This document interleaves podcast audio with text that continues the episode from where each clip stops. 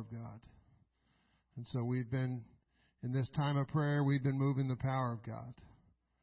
And that's what we need every, every service. If we don't have the power of God moving in this place, we're just another church building.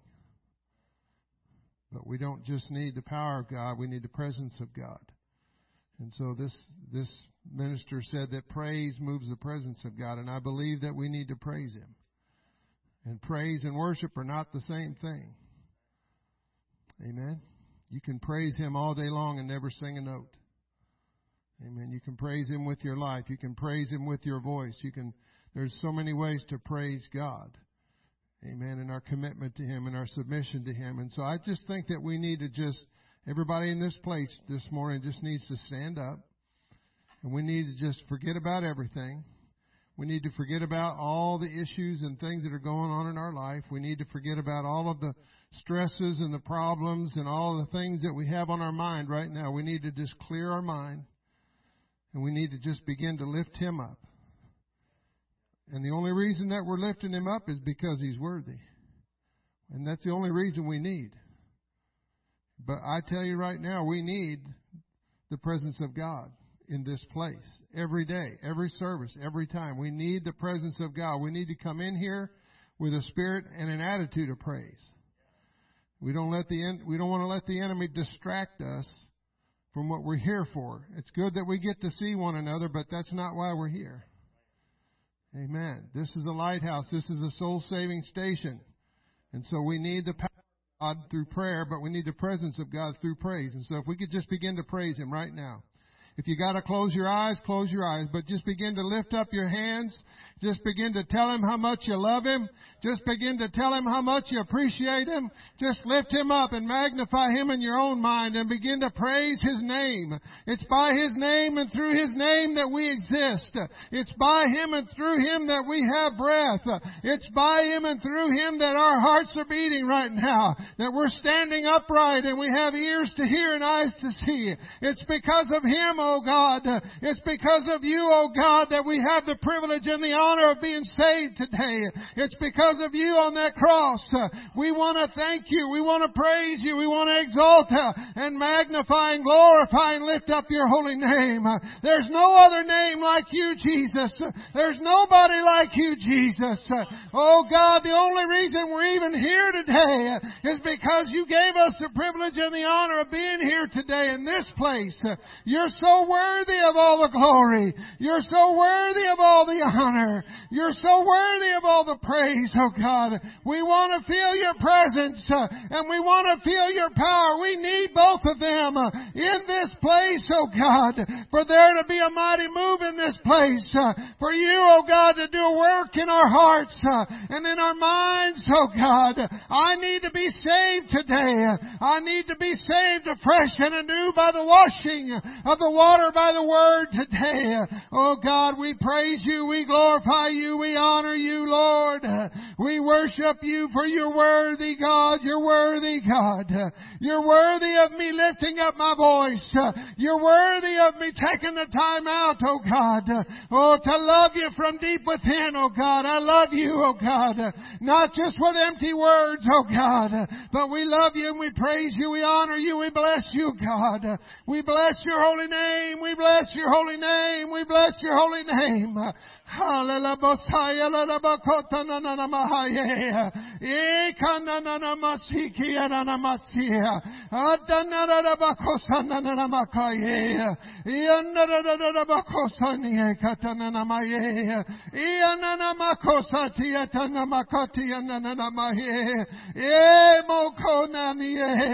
Have your way in this place, God. Have your way in this place, God. Have your way. We want your will to be done. We want your will to be done in this place today. Hallelujah, hallelujah, hallelujah. Let's clap our hands to the Lord right now. Let's clap our hands to the Lord and tell Him we love Him. Oh, hallelujah. Hallelujah, hallelujah. Ah, the fruit of our lips giving praise unto your name, oh God. Hallelujah. Hallelujah, hallelujah. Amen. You can be seated.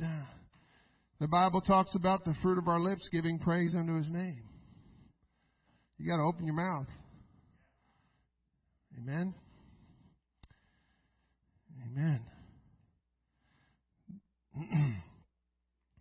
we need that prayer and we need that praise. We need that power and we need that presence. Because I'm going to tell you right now, without either one of those in this room, I'm just a nice guy standing up here teaching a lesson. But it needs to be more than that. Because every word that I speak up here has the potential to affect every soul in this place to some extent. If you're within the sound of my voice, whether you're online or in this room, I need the presence of God. I need the power of God to lead me and guide me so that I don't say something, I guess I'll use the word stupid. So I don't say something that would cause it to be a, a stumbling block and a rock of offense. Amen? I take this serious, and you should too. This is about our salvation. This is about our salvation. We, we need to be washed every day by the Word. We need to be saved every day. We're not once saved, always saved, folks. None of us are. And so we need this. I need this. Everybody say, I need this. Everybody say, I need this. And if you don't believe that, you need to. Because you need this. We have not arrived, folks. Amen. We're talking about exploring God's Word. Do we ever stop exploring God's Word? Do we leave it up to somebody else to explore God's Word for us?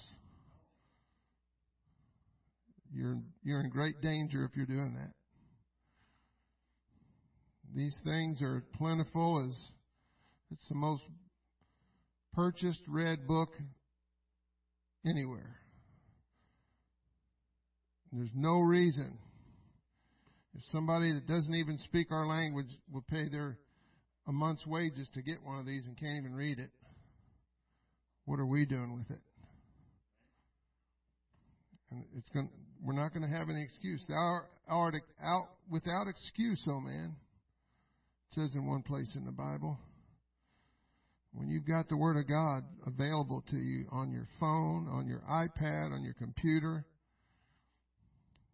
there's just no reason not to not to just read it. Amen. Amen. In this book are the words of life. And the Bible says for you to seek out your own salvation with fear and trembling. You better not just trust what, I'm not just diminishing this man or this man, but you better not just trust what's being said from up here behind this thing. You better seek out your own salvation with fear and trembling. You better make sure you know that you know that you know that what's in this book is real and that it's activated and active in your life. Don't just, I heard one preacher say, don't settle. Don't just settle for where you are. Don't be satisfied with where you are in God. I heard this guy one time talking about when he was in Vietnam, they got into this, they were, they were going through the jungle and they found this beautiful valley with this wonderful stream going through and it was just so nice and there was no, no shooting, no combat and everything, and it was just so nice. And they all just kind of relaxed and were taking their boots off and kicking their feet in the water, and it was so beautiful. It was like a paradise, he said. And he said, all of a sudden it dawned on them. They could be sitting ducks. Because the enemy could just be up on top of the hill, just waiting for them to just relax. Just kick their boots off. Just forget about the war for a minute. Just just visit this paradise and just kind of forget about everything for a while. And, and so they, they stopped what they were doing and they put their boots back on. And, and so we got to realize that. The enemy wants you I know this has nothing to do with exploring God's Word, the lesson, but the enemy wants you to just get relaxed. Just be satisfied. Just be settled and satisfied. It's okay. It's okay. What you have is enough. That's right. You're, you got a seat on the bus. You're, you'll you'll be there when Jesus comes. Who wants to be satisfied with that? With just a religious experience. Who wants that? Really? I didn't come into this. I didn't, the Lord didn't lead me to this for me to just sit on a pew and be settled. Hallelujah. so we kind of left off on Moses being used to deliver the people out of Egypt, and we had the ten plagues and everything that happened, and and so the the final plague was what? And so, what was involved with the death of the firstborn? What was that? The first Passover. Why did they call it Passover? Well, we're going to go into that real quick. The Lord told Moses to speak to the congregation and tell them to take a male lamb of the first year without blemish for each household. Every household had a responsibility to do this. One household didn't do it for everybody. Everybody, every household was responsible to follow the pattern, Brother Parker, that God gave them and was giving them. He didn't tell them that they had to understand it first. He just told them, this is what you're going to do. If you want to be delivered, here's what you're going to do. He instructed them to kill the lamb and to apply its blood to the two doorposts and the lintel of each house. Weird.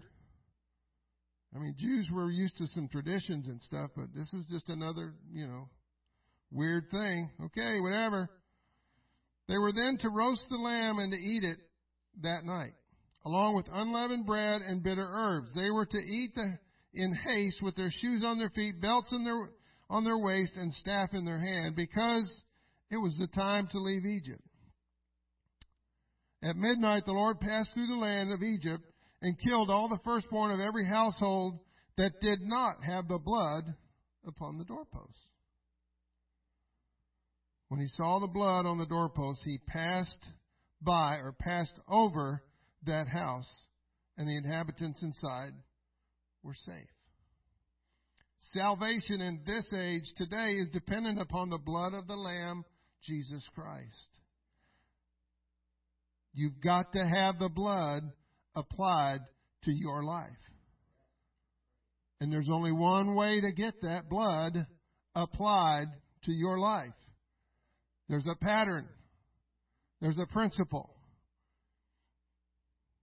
God gave a pattern for that, just like He gave a pattern for the people of Israel for their deliverance. Or even Christ, it says in 1 Corinthians 5 7, is sacrificed for us. He became that lamb. If the Lord did not find blood applied to the doorpost, instant death resulted in these houses. So the firstborn of every creature and of every man, woman, and child, the firstborn of the Pharaoh, died. The blood of the innocent lamb is symbolic of the blood of the Lamb of God that delivers that delivers us from spiritual bondage. You know, once we're delivered from spiritual bondage, does the does the devil just throw his arms up in the air and say, "Well, I got to go find another one. Lost that one." Does he do that? Oh, no. No. It's as if you had a target painted on your back when you have the blood of Jesus applied to your life. It's as if you've had a target painted on your back when you've taken on the name of Jesus. He is bound and determined to turn you into a trophy of hell. He's bound and determined to get you to turn from God, to walk away from God, and you aren't the first person he's tried this on, so he's he knows what he's doing. Do you don't you think the devil knows your weak places? He studies us. You better believe that if you don't. He studies your life. He knows where the chinks in your armor are. He knows where He can get you to, to turn and to fall and to fail. And you better be aware of that. You better know your enemy. Because he will, he is out to steal your salvation, to kill your joy, and to destroy your life. He don't care about you. He does not care about your family. He doesn't care about your kids. He doesn't care about your job. He doesn't care about any of that. He doesn't care. All he wants is you to be destroyed and out of a relationship with the Lamb of God. And so, these things in the Old Testament, don't let anybody ever tell you that what's in the Old Testament is not for today. It is absolutely for today. It's a pattern of what the New Testament was written about. One, one person I heard say that the Old Testament is the New Testament concealed, and that the New Testament is the Old Testament revealed. He didn't just make this up as he went. He, he, remember, he's the God that knows the end from the beginning, and the beginning from the ending. He already knew. He already knew you were going to sin. That's why he went to the cross for you. He already knew. But he did it anyway. Amen.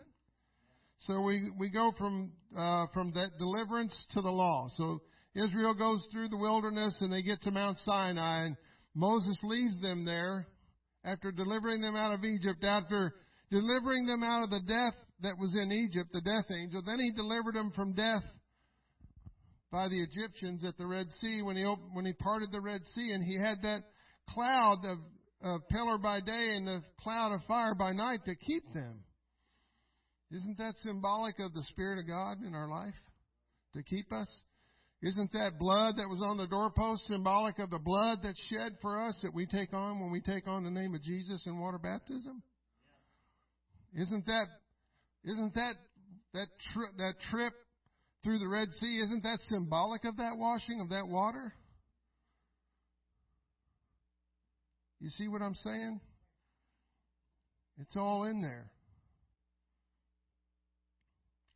And so they, he led them out of Egypt to, to Mount Sinai. And Moses went up there to get the law, and he got he went up there to get the tabernacle. And God gave him the whole law. And you're thinking to yourself, how in the world could he remember all that? Six hundred how many? Thirteen? Six hundred fourteen laws or six hundred thirty three? Something like that. How did I how did I couldn't remembered all that stuff. Could you? I mean, about everything. Children, marriage, what kind of kind of meat to eat. I mean, you just it goes on and on and on. But God gave them him the capacity to remember that and to write it down. Because he was the one and what God's going to choose you one day to be that person. To do some things that you're just going to go, there's no way I can do that. And that's exactly why he's calling you to do it because he don't want you to do it. He wants to do it through you. He just needs your, your vessel. He'll use your mouth. He'll use your mind to, to accomplish his will. Just like he did Moses. What was Moses' first thing he said when God called him to go deliver the people of Egypt? He immediately did what we would do. Started making excuses. But, but, but, but, but, I don't have good speech. And everything that Moses said, God said, That's okay, I got this. I'm going to send Aaron with you.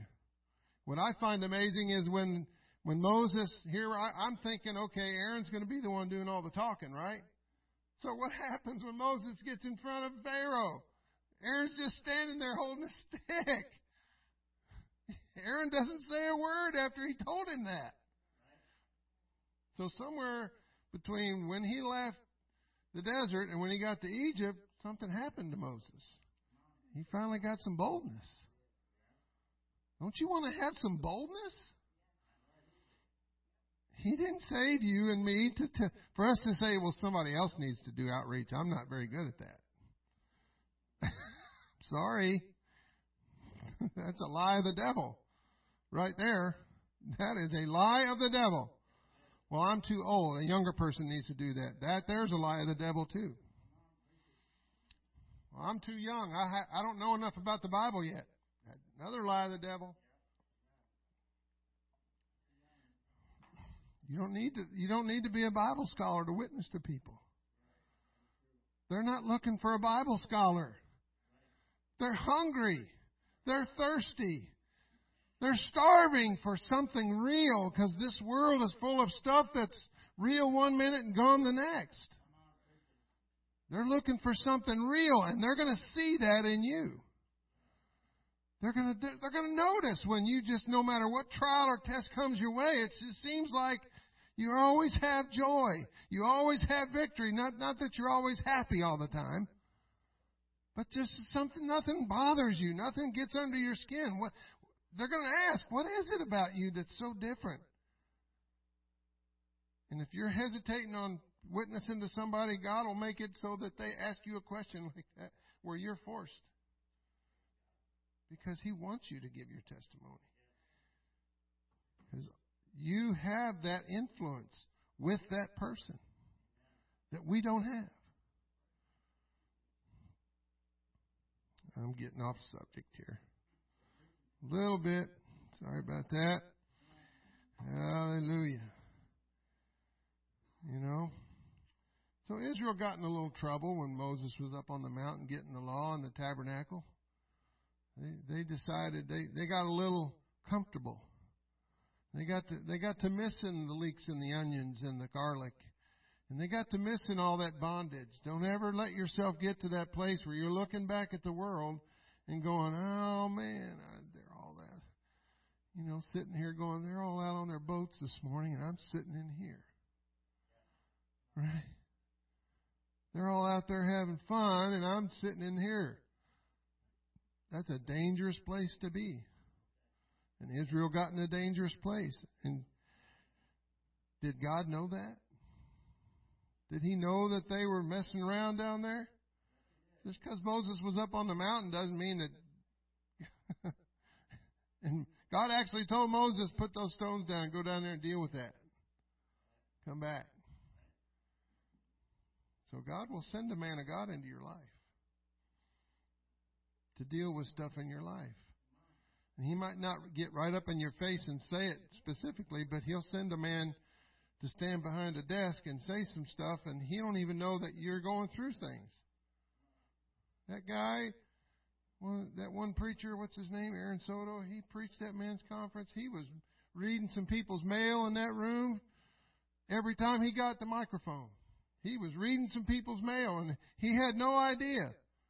There was 300 plus men in that room. There's no way he could know. What? He was reading some mail.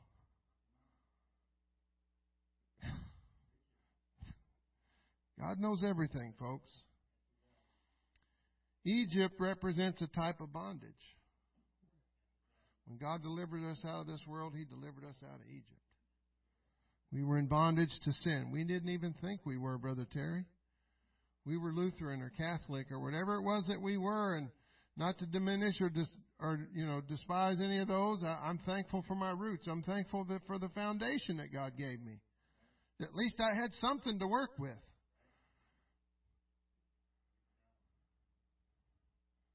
But we were in bondage to religious tradition, to whatever. We were in bondage to some things, and God took us through a Red Sea experience. He took us through a deliverance experience. He took us through the same experience that Israel went through. We had there had to be some blood applied. And there had to be God's Spirit involved, and there had to be some water involved. Because there's a pattern for that. And we're going to get into the tabernacle a little bit, but the tabernacle is really a pattern for our salvation today.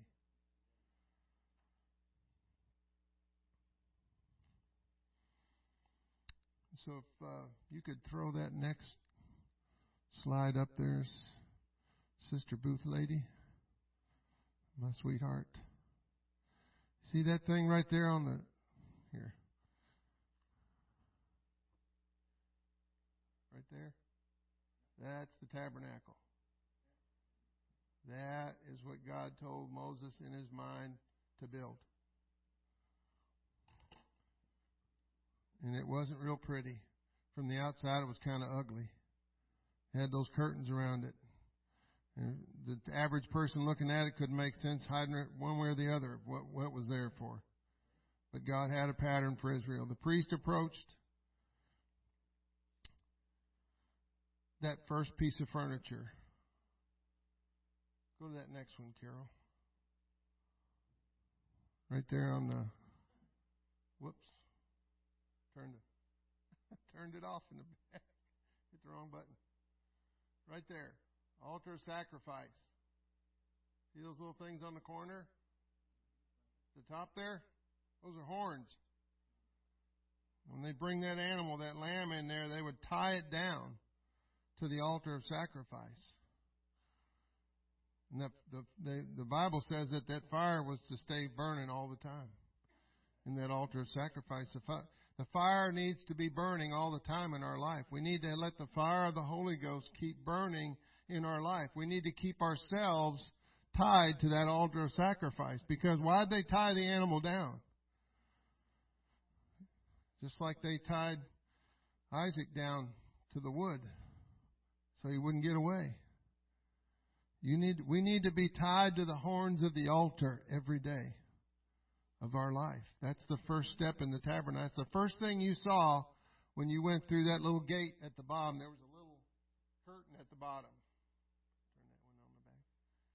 There was a little right right on this end of it there was a, an entryway and you couldn't see past to see any of this stuff. First thing you saw was that altar of incense, and it wasn't pretty. It was kind of, I mean, they burned animal sacrifices on it, if you think about it. And they had to collect the blood down at the bottom. Right? And there was a, there was a specific pattern and reason for why God this, did this. And when, and so we were talking about how this is the pattern of our, our salvation. Jesus, our offering for sin. Hebrews 9.28. Jesus became that lamb. Every family had to bring a lamb. Every family had to bring some sacrifice. It, maybe it wasn't a lamb. Everybody had had different income levels, I guess. So there was different sac, different animal sacrifices, but by and large they brought a lamb without blemish. It wasn't just any old lamb they brought. Well, let's just go out and find the junkiest one. Let's give that to Jesus. Right? If you got guests in your house, you're not going to give them your junk out of the back of the cabinet that's two years old. right? You're going to feed them the good stuff if you honor your guests and love your guests. And so we love the Lord, and so the Lord wants our best. So they had to have a lamb without blemish. And it, there was all kinds of specifics. I'm not going to go into all the detailed specifics, but it had to, I believe it had to be a lamb of the first year without blemish. They had to keep it separated so nothing happened to it, so there was no blemishes or marks or anything on it. And they go through all that trouble to save that lamb so they can slaughter it. And why did they do that? Why did they have to slaughter the lamb? What was the purpose of the, of the once a year offering of the lamb? They had to push their sins back a year. They didn't get repentance. They didn't get forgiveness. They just got their sins all pushed back for a year. It's, it's almost like God just temporary, temporarily forgot about them for a year until the next year. And then you're, you have to think about in that next year, we're flesh. Israel was flesh. They were adding more sins. Because if you read the Old Testament, they were always getting in trouble, it seems like. They were always sinning and falling short of the glory of God, just like we do. Do we ever stop sinning and falling short of the glory of God? I don't want to, but it just happens because I'm flesh. I fall short. I, I, I let my guard down for just a second. And then I got to repent. Thank God for that repentance. Thank God. That's what that is right there. That is repentance right there. That's the repentance. And that repentance and remission of sin should begin to be done in His name, right? That's our first step towards salvation, isn't it? Repentance. We got to burn this thing up. Bible says we're not our own. We've been bought with a price. We've been sacrificed on the altar. We got to sacrifice ourselves. God's not going to make you repent. He's going to give you conviction. He's going to talk to your mind. He's going to He's going to let you know that whatever it is you're doing or you've been doing is not pleasing to Him, and you need to have the sense of the of the Holy Ghost, especially after you have salvation, to know that I got to repent of that. Like that guy on on the on 90 that cuts you off. You want to bless him out in Jesus' name. Have anybody ever done that? Besides me? Even not not even verbally, just to yourself. And have you ever felt God saying, Really? That's a soul. Why why are you talking to my creation like that? And I what do you do? I immediately repent. God, I'm so sorry that I even thought that. Because that is a soul. And God wants to see them saved too. And they don't know any better. They don't have the Holy Ghost. They don't know any better than to cut off, cut you off. Because you would never do that to somebody else with, with the Holy Ghost, right? Oh, you don't have to answer. Just, just a thought. Sometimes you got to repent for being the the one doing it. Amen. It was not merely an altar that that gave the worshiper access to the holy place, but the putting away of the sins. This is talking about the the altar of incense. What was the next piece of furniture? That little thing right there. The laver of water, or the brazen or the brass laver. And I'm not going to go into it, but there was a reason why it was brass. There's all kinds of I mean, God didn't just kind of throw this stuff out there. There was a there was deep and spiritual reasons for a lot of this stuff. We don't want to get. I mean, we could do a whole series on the tabernacle.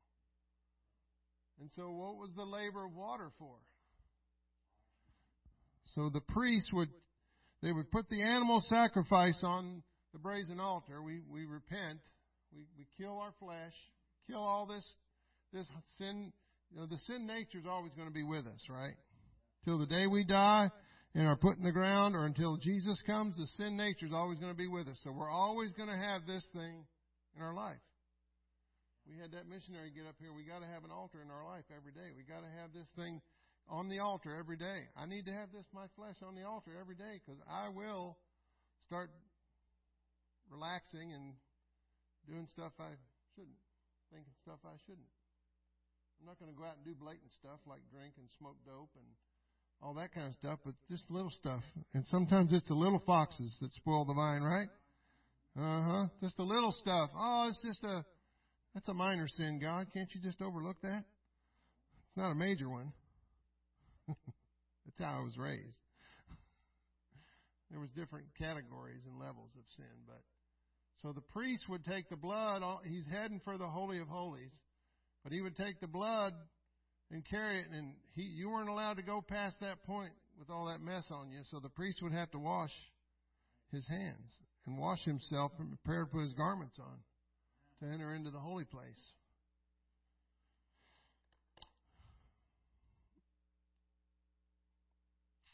And that's a, a type and a picture of putting away sin.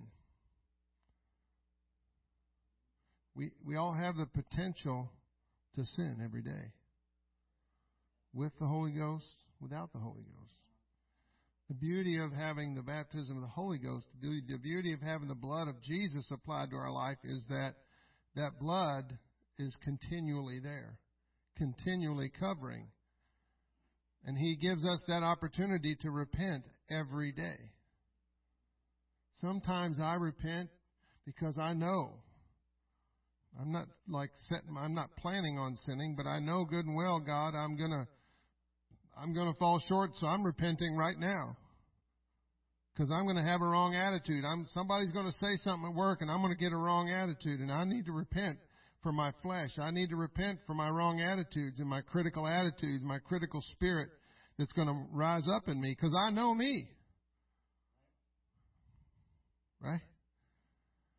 And eventually, you'll quit doing that stuff. Because it's just like growing up from a, an infant to a toddler to, to an adolescent to a teenager to a young adult to a middle aged adult to an older adult. You're learning. All the way you're learning. The Bible talks about putting away childish things, right? God doesn't take them away from you, does He? You have to put them away.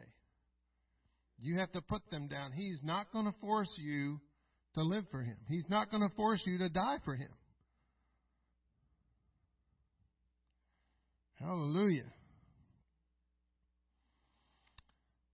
There is no pardon, no righteousness, no peace, no grace, no blessing, and no salvation without the sacrifice of the cross. The altar represents the shedding of blood. And that brazen altar represents the washing. So when you have that shed blood of Jesus applied to your life in water baptism in Jesus' name, something happens. You take on the name of Jesus. You take that mark on your doorpost and your lintel. And that death angel, as it did in, in the Old Testament, passes by. And we celebrate a Passover in our own life. The laver points to the cleansing from sin which we have in Jesus. The initial washing at water baptism, which is the remission of sins, Acts 2.38, and the continual cleansing we have thereafter. And if we could throw 1 John 1 and 7 up there. That's Jesus' name. But if we walk in the light, we got to walk in the light. It doesn't say if He makes us walk in the light. We got to walk in the light as He's in the light. We walk where He walks. We have fellowship with one with another, and the blood of Jesus Christ, His Son, cleanses us from all unrighteousness. Unrighteousness is going to creep into your life. But thank God we can be cleansed and washed every day. Amen.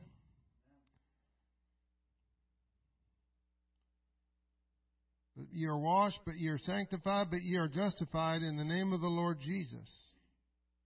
1 Corinthians 6:11. The New Testament experience of salvation, repentance comes first, which is the death with Christ, a death to sin. Then comes water baptism, which is washing and burial with Christ. We are buried with him by by baptism unto repentance, right? So we got to experience death in our life. Spiritual. If we don't experience that death, we're going to experience a spiritual death that's going to come. And there's there's a place called hell, and it is real. And the Bible says it was con- created for the devil and his angels. It wasn't created for mankind. So we don't want to go there. We don't even want to get close. We don't even want to say, well, what can I do just to barely make it in? And we don't want those people outside the door of this building this morning to go there either. That's the, the whole point of me teaching this Bible study is to encourage you that yeah, I know you're not Brother Demuth, but you can teach a home Bible study. You can do it. And you need to do it. And it is our job. You go back and look at the people that were saved on the day of Pentecost. They went from daily from house to house breaking bread and having fellowship. They weren't just talking about the weather and talking about the the, the latest ESPN sports news, and they weren't they weren't talk, they were talking about the things of God. And so we daily need to be out there breaking bread from house to house.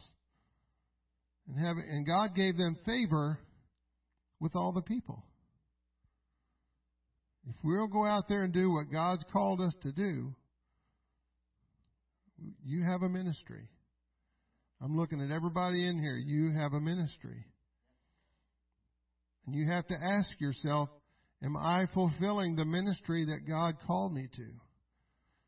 You might just have one talent. You might have three talents. You might have ten talents, but whatever you have, God's expecting us to use it. And to not hold it to ourselves. We don't want to bury it in the ground and say, well, there I go. I have one talent. Because what happened to the guy that did that? He lost his talent. And so, folks, we, we can teach this stuff. You don't have to be a Bible scholar. You don't have to know all the ins and outs and all the details of the tabernacle plan of salvation. We can take our time. I mean, I know we've got not much time, but we got to at least be busy about our Father's business. And His business is adding to the church. Our business is getting the gospel out in front of people. And, you know, uh, Brother Soto mentioned one situation in their church about some people from a different, different, other than heterosexual community, let's just say, that were coming to his church, and God was saving them one by one. And and you know, I and one of them, one of them came there to challenge him, and God just told him, just go down there right before the service was over. Go down there and just lay your hand on her head and pray for her. And he had no idea what was going to happen, and he did that. And she just threw her hands up in the air and began to pray in, in other tongues. It's right there on the spot. And you know, I was thinking about that, Brother Becker. There had to be an atmosphere, first of all, in that church, for there to be even uh, for those the people of that persuasion to even feel comfortable coming into that church. There had to be a right atmosphere first. He kind of skimmed over that, but I, I just couldn't couldn't get that out of my mind. It's like there had to be a right atmosphere in the church. Because if there's not, you'll never get people like that in the door.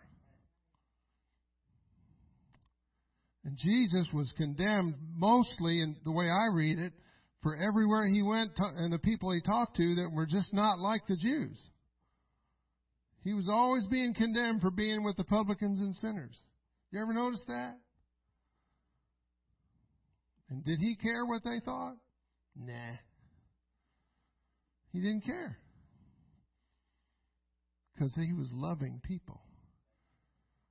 And I pray all the time because I know I'm not there yet. I pray God give me a love, that kind of love for people. Give me that kind of love for people. That I don't care about myself that I don't make excuses. Well, I can't because I'm this and I, I'm too busy and I don't have enough Bible knowledge and I'm, I haven't been in church long enough and all the excuses that you can think of. Or that's, I've done, I've done my time. It's somebody else's turn.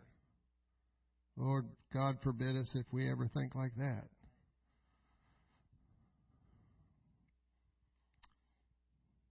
God sent a 70 something year old lady up to Bemidji, Minnesota to start a church. And she wasn't even a licensed preacher. God's going to do what He wants to do.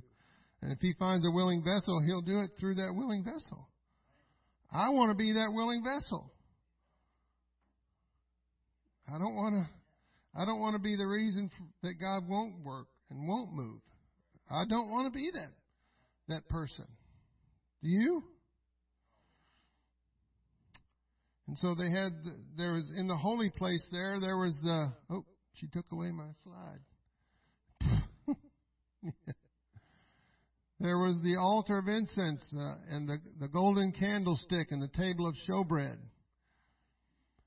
And in, in our, in our brief lesson here, the table of showbread represented Jesus, the bread of life. How many times did he say, I am the way, the truth, and the life. I am the bread of life. John 6, 33 through 35 there. And the altar of incense represented the prayers How important is it to pray? If it's a central, it's the central piece of furniture before you get into the Holy of Holies. What happened when Jesus died on the cross? Because you know, right there, right there, right there, there was a there was a veil. The only people that could go behind that veil was the priest. Nobody else. No, your average saint couldn't go behind that veil right there. You could go in here, but very rarely. This was where the priests did their business before they took the blood into the Holy of Holies and put it on the mercy seat. Thank God for His mercy. Right? And so when Jesus died, that veil right there was rent in twain from top to bottom, the Bible says. And you do, you go do your own study on the veil. It wasn't just something, it wasn't just a little piece of cloth that you could just, like a piece of burlap, you could just reach up and rip it in half. It wasn't. It was, it was quite thick actually. It was like almost like leather. It was like, it wasn't, and it was so tall that I don't even know if Goliath could have reached to the top of it. So nobody, no man could have reached up there and ripped that thing from the top to the bottom. So how did it rip from the top to the bottom? When Jesus died, that veil right there represented the flesh of Jesus Christ back in the Old Testament. The holy of the holy of holies was the, the very presence of God. And so when Jesus died, who was who? Jesus was God robed in flesh. That was that robe right there. He the robe ripped as soon as Jesus died on the cross we had access right into the Holy of Holies. And what's the what's the middle piece of furniture right there? The the prayers. How important is prayer? More vitally important than I can explain to you. How important is prayer? There was there was about 120 people, give or take, including the mother, mother of Jesus, Mary, that was in that upper room on the day of Pentecost, and we wouldn't have what we call Pentecost today if it wasn't for a bunch of people that went faithfully to an upper room and prayed until the promise of the Father came. No guarantees. He didn't give them a time frame. He just, if you go up there for 10 days, it'll happen. He didn't tell them that. He just said, go there and tarry. It could have been 20. It could have been, who knows? It could have gone further than that. But somehow, I, I guess maybe God decided after 20 days, okay, it's time. And so he did what he promised to do throughout the Old Testament to send the promise of the Father. And we have that today. Amen. Thank God. And so, behind the veil at the west end of the holy place was the Holy of Holies, which was the dwelling place of God. In the Holy of Holies was the Ark of the Covenant, which contained Aaron's rod that budded, the tables of stone, the Ten Commandments, and a golden pot of manna. The Holy of Holies represents the presence of God Himself, which we enjoy in our lives today by the baptism of the Holy Spirit. Now, all the presence of God wasn't in that. But that was God's presence and manifestation in His what does it say here? The mercy seat was stained with the blood of an innocent sacrifice. It represents the redemptive work of Christ. According to his mercy, he saved us. Titus 3 and 5. The mercy seat was God's throne to his people.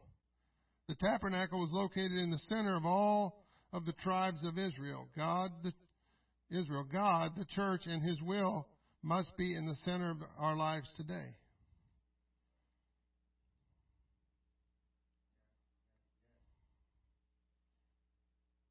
So we have that wonderful relationship with Him because He came to dwell inside of us. Not because we deserved it, not because we just stood there and wanted it, but He promised us.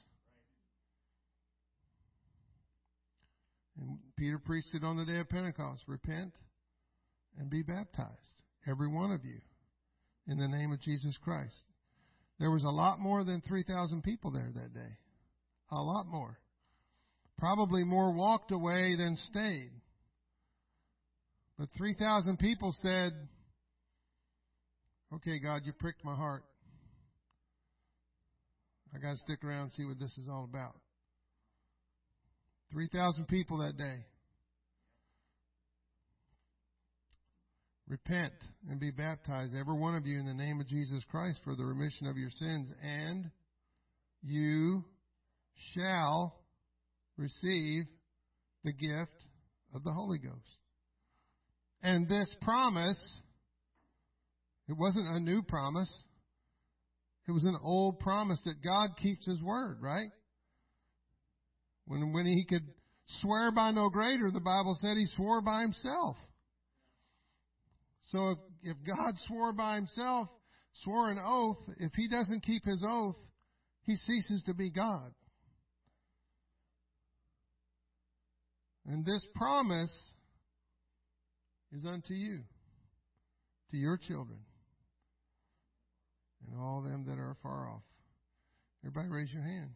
We are the them that are afar off. We are they. Does it stop with us? It never stops. The, the, the Bible, this salvation, this, the perpetuating of this thing should never stop. Brother Gleason's book talks about this, about discipleship. We, we, we become a new convert. We, we, we're delivered from sin and we come into the congregation and and we, we receive the Holy Ghost. We're baptized in Jesus' name. We begin to become involved in the work of God and, and we begin to be discipled and eventually we, we're released out and to begin to witness to people and then we begin to disciple somebody and then they go through that same process and then they begin to reach out and, and minister to people and then they begin to disciple somebody and the process just keeps perpetually going and going and going. And that's how it should work. We were challenged at men's conference to bring to to fill that tabernacle. We almost had it. We had it about half full of men. And I looked around and I thought, you know what? If each one of these men would just it, in the next year would just reach one man and bring them back, we would fill that tabernacle next summer. Just one man per man. Not five, not ten, just one. We would fill that place up. We would have a problem on that campground, Brother Parker. We wouldn't have anywhere to put everybody. we might even have to go have the men's conference somewhere else if it keeps happening like that. Kalahari, baby. we'll surpass the women. that would be awesome. 2,000 men coming to a conference. And I'm going to tell you right now, I, I looked around several times at that men's conference. This isn't my testimony. I'm not trying to get out of it. there was probably more men that didn't look Pentecostal than there were that did. In my estimation. But that's a good thing. That's a good thing. At least they were there. At least they believed in this enough, wherever they are in their walk, and they're and they're trying to get close to, to a better walk with God, they're at least there. They at least spent the money or some some church spent the money investing in these men to make sure they were there. I'm getting off the subject again. And so the tabernacle, if you look at that picture, kind of looks like a cross, doesn't it? Think that was by accident? Because the, ta- the table of showbread was on the right when you walked into the Holy of Holies, and the, the candlestick was on the left. It wasn't just coincidence. Or as Popeye used to say, coinky dink. I'm sorry. Just had a carnal moment there for just a second. Couldn't help it. Mercy sakes alive, Jesus. Brother Popeye, that's right. Amen. Folks, we got to be busy about our Father's business. We really do. It doesn't. It, ministry doesn't happen. It, it happens in here, but it really happens out there. It really does happen out there. A bunch of men went to a go kart place yesterday in Shawano, and they said that's the largest crowd they've ever had there. and I guarantee you that those men ministered to the people that own that place in ways they hadn't even thought of. Now that that wasn't talked about, but I just thought about that when they said that. I thought 60, 70, 80 men showed up to ride go-karts and they all none of them were cussing, none of them were drinking, none of them were doing any of the stuff that the normal typical man in the world would do. And that had to just minister to those people. But we had to be out there. We had to give up our weekend and go to Shawano, Wisconsin. And we had to be there and spend our 60 bucks and go out there and, and enjoy ourselves and. I didn't get to go. I would have won the prize if I'd have gone, but I let somebody else have it. Kyle, yeah. Kyle Petty or whatever his name was. Some NASCAR driver got out there. but amen. We got to be busy about our Father's business. I'm I'm just doing this because I'm just trying to encourage you all that you can do this. I mean, honestly, all I'm doing is just following this book. If I can do it, you can do it. I am no spiritual guru by any stretch of the imagination. And I I'm I don't I don't have one of these going yet. But I got some stuff God's putting in the works. God's moving some people into my life and I don't it's just they're hungry. They're they're calling us and asking us, "Can we come over?" And they're they're just coming over for dinner, but we're it, eventually it's going to turn into something. One couple's bringing their mom and dad. They just and I don't, you know, if if God by His mercy and grace wins those people through me, who are they connected to? Who else are they? Who are they connected to in Sparta? Who do they? Who are they going to go share the, their testimony with and their, their excitement about what happened to them. It could just be just, God could just be lighting a fuse to start an explosion. And I gotta be there. I can't be satisfied with just right here. Amen? Praise God. Let's all stand. Jesus' name, Lord, we love you. We thank you. We honor you. We bless you, Lord Jesus. Uh, Father, I hope and I pray that something I've said today has sparked something in somebody, Lord Jesus, that you've stirred a hunger, a thirst, and a desire to get outside of this building, Lord Jesus, and get out there oh God, and to rub shoulders with the world in such a way that we can influence them, oh God, in such a way that we can have them ask us, what is it about you that's so different? So, God, that you would send us opportunities, Lord Jesus, that we would know beyond a shadow of a doubt it's an opportunity for us to open our mouth and to speak the gospel. Lord, let it, let us go out without hesitation. Let us go out, Lord Jesus, without reservation, oh God. Let us go out, oh God, in the name of Jesus, without condemnation. Lord Jesus, we have the power in us. We have what they want, God. We have what they want. They are struggling, oh God. They're hungry. They're thirsty. They're desiring somebody to bring them something that's real, oh God. And we have that thing that's real. God, help us to do that. Help us to be that vessel, oh God. Help us, oh God, to go from house to house every day, Lord Jesus. Lord, in the name of Jesus. Hallelujah. We'll see everybody at quarter till 11.